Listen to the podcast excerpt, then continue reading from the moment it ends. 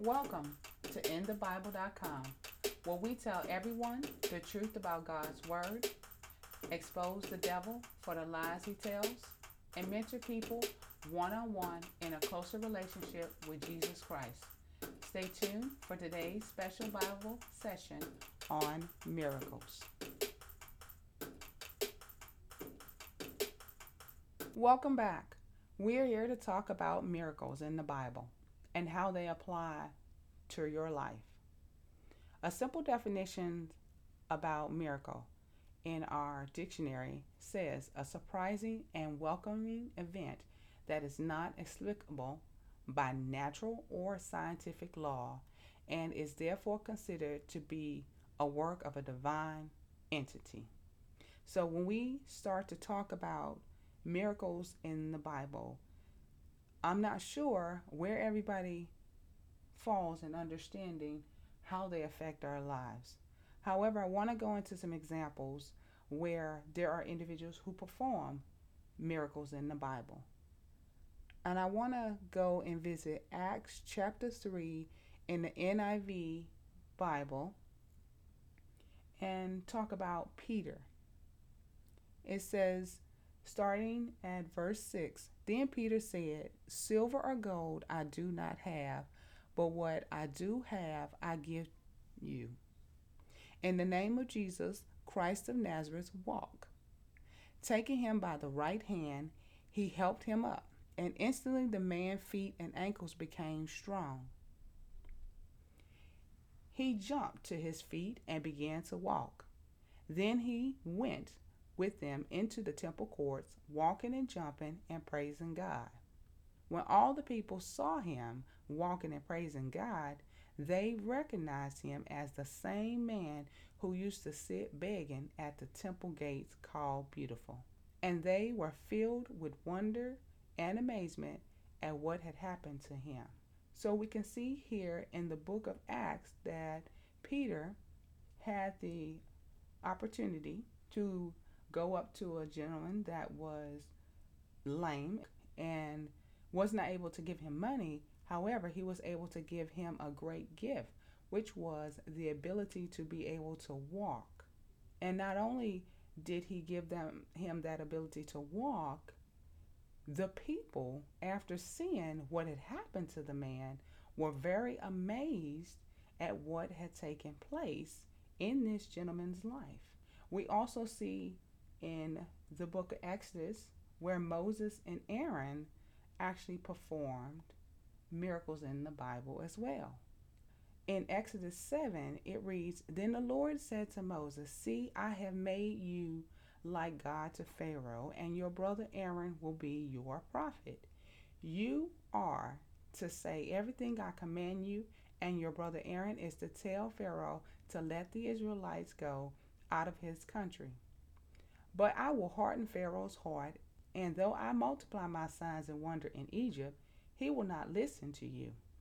Then I will lay my hands on Egypt, and my mighty acts of judgment I will bring out my divisions my people, the Israelites. And the Egyptian will know that I am the Lord when I stretch out my hand against Egypt and bring the Israelites out of it.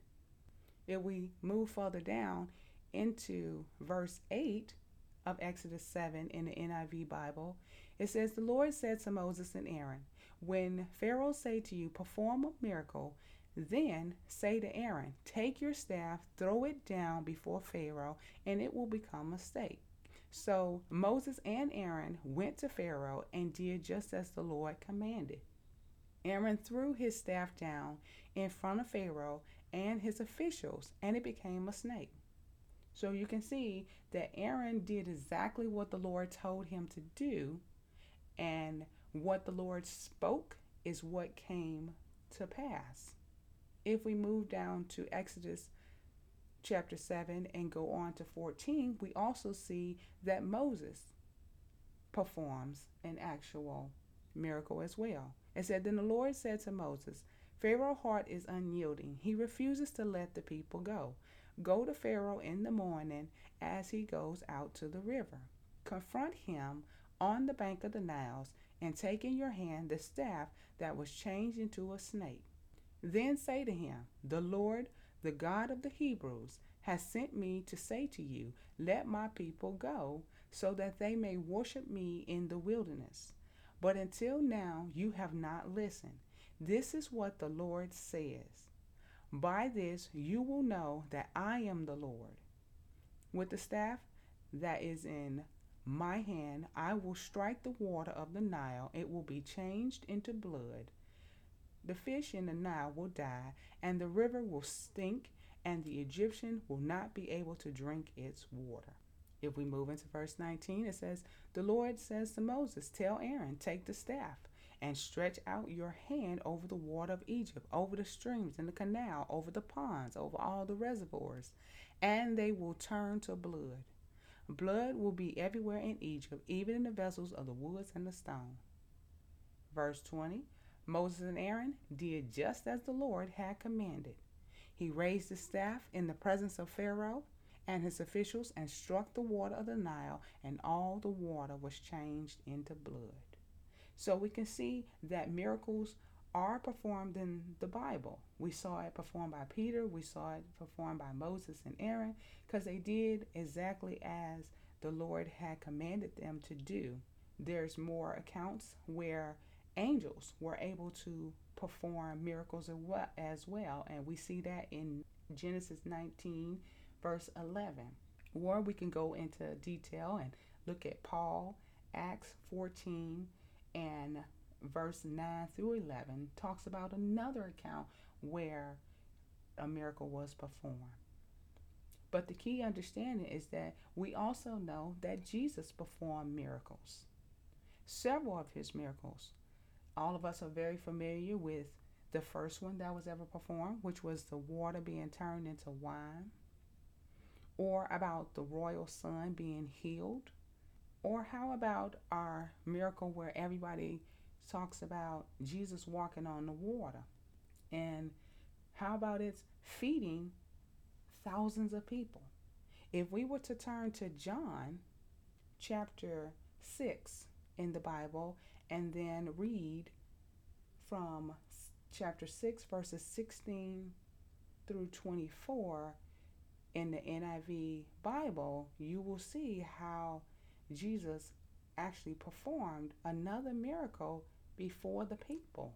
Jesus was very famous for performing a lot of different miracles in the Bible.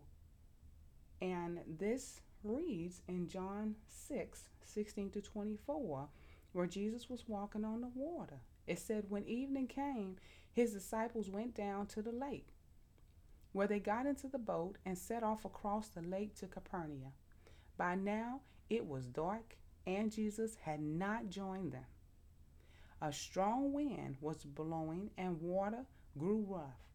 When they had rowed about three or four miles, they saw Jesus approaching the boat, walking on the water, and they were frightened. We realized that Jesus was there as the disciples were in the boat, and he comes out to them in order to meet them. So, what does Jesus' miracles prove? Some talk about human needs. Jesus was very compassionate about the people. It showed deliverance. When he fed the 5,000, it showed that he could stop people from being hungry. It also was a genuine sign of Jesus' relationship to his Father. But not only can Jesus and his apostles and followers in that day also perform signs and wonders and miracles, some people right now can also perform miracles. And let's go to Mark chapter 16. And we're going to read through Mark 16 and read verses 15 through 19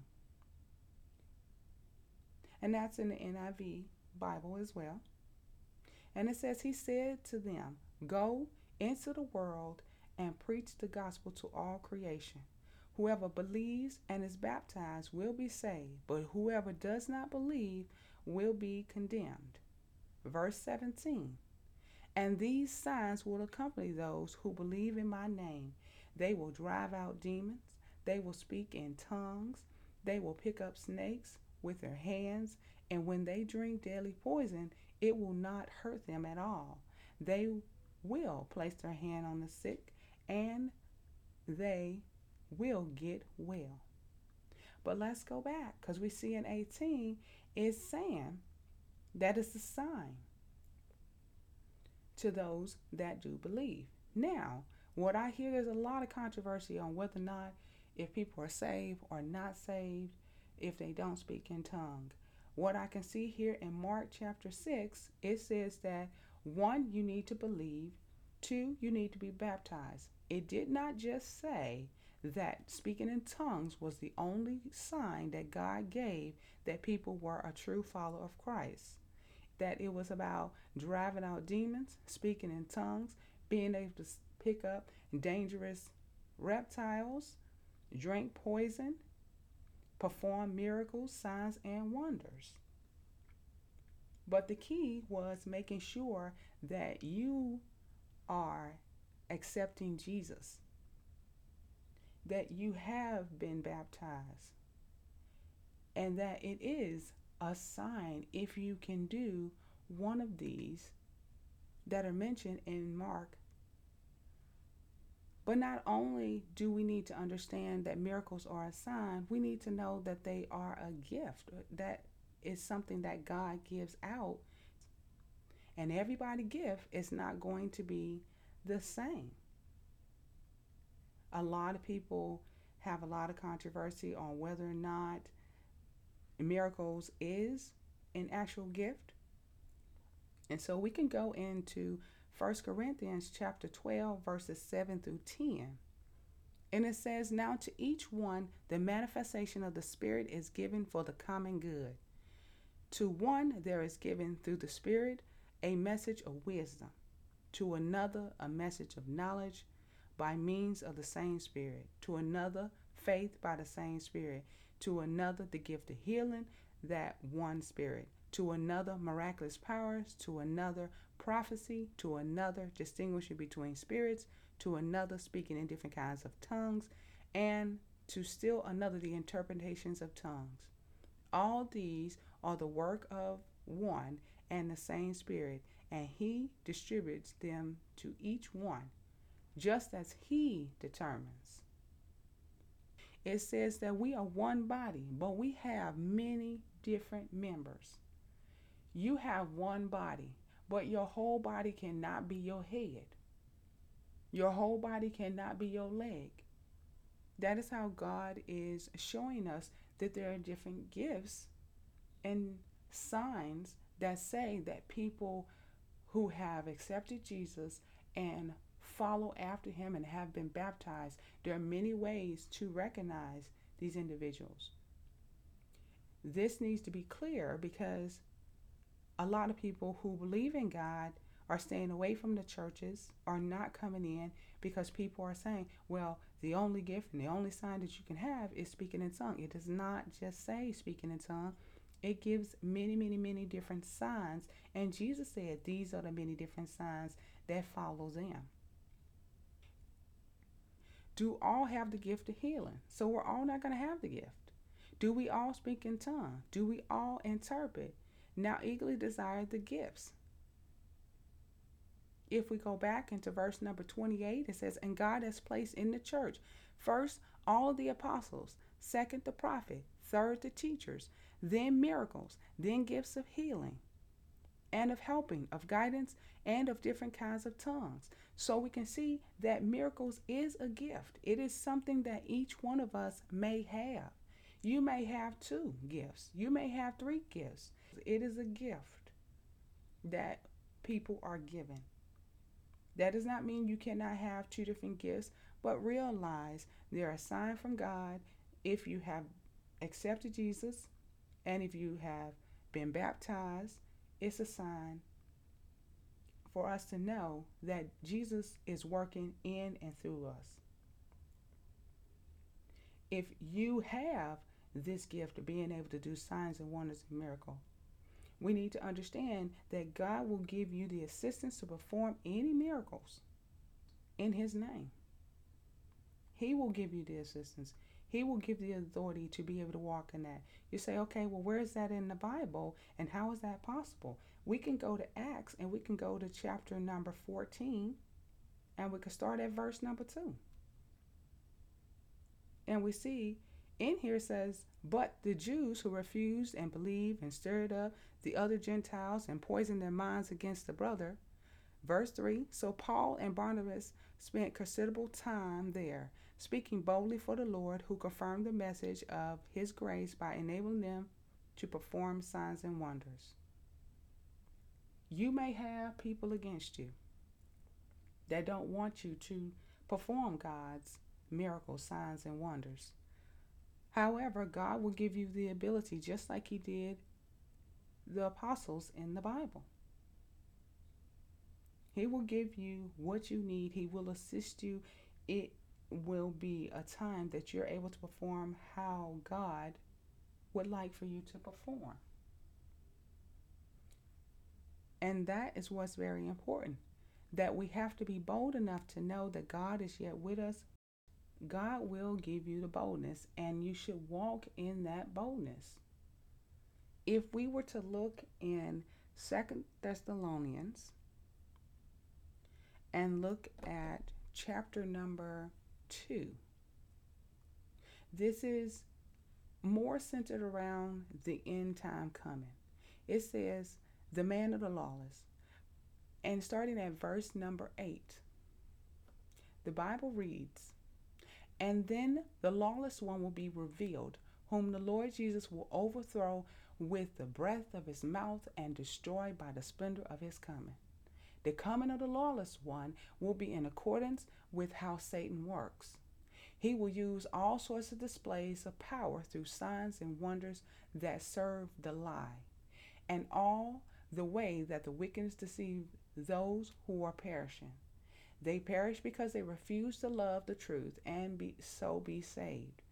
For this reason, God sends them a powerful delusion so that they will believe the lie and so that all will be condemned who have not believed the truth but have delighted in wickedness. So let me explain this scripture. If we were to look in Second Thessalonians chapter 2 verses 8 all the way down to verse 12, it's talking about the time in which Satan is going to be released on this earth and he's going to be permitted the opportunity to cause you to believe a lie if you choose not to believe God. If you choose not to love the truth, if you choose not to be saved, God is a gentleman. He is not going to force anyone to be in his will. He gives you an opportunity to be there. But know that there is a moment when it comes to the miracle signs and wonders that the lawless one, which is the enemy, will have the opportunity to be able to deceive those who have chosen not to accept God, the Father, Jesus Christ, as their Lord and personal Savior. Why? Because we need to understand while the time is able to follow God and choose Him and speak of Him, we need to be right there deciding this is what we want to do. And He is talking to us who have yet decided to follow Him and to those who have yet not decided to follow Him. But the message in 13, verses 13 says, But we ought always to thank God for you, brothers and sisters, loved by the Lord, because God chose you as first fruit to be saved through the sanctifying work of the Spirit and through the belief in the truth. He wants us to believe the truth. Verse 14, He called you to go to this through our gospel that you might share in the glory of our Lord Jesus Christ. So I urge you, anyone who is out there and you believe in miracles, you believe in signs and wonders, and but yet you have decided that you don't want to follow Jesus, There is a time in which Satan will be able to trick you, and God doesn't want anybody to be tricked, anybody to be deceived. So that is why it is important to follow Jesus. It's important in order to say, I'm going to love the truth and I'm going to be saved. That's not a twisted truth where we want it to fit our lives. Like I said earlier in some of our audio sessions, the truth that we tell, part of it is going to make you feel good. And sometimes it's not going to make you feel good. So this prayer is for those who want to be saved, who want to come back to God. All you have to do is repeat and say, Father, come into my heart, cleanse me, wash me, take away my sins, make me whole again. And if you have decided to allow Jesus to be a part of your life and take control of the wheel, I congratulate you on coming into the will of God.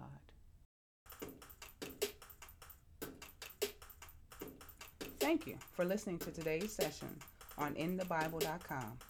Until next time, study to show thyself approved to God, a workman that need not be ashamed, rightly dividing the word of truth. For questions or comments, please email us at questions at in-the-bible.com.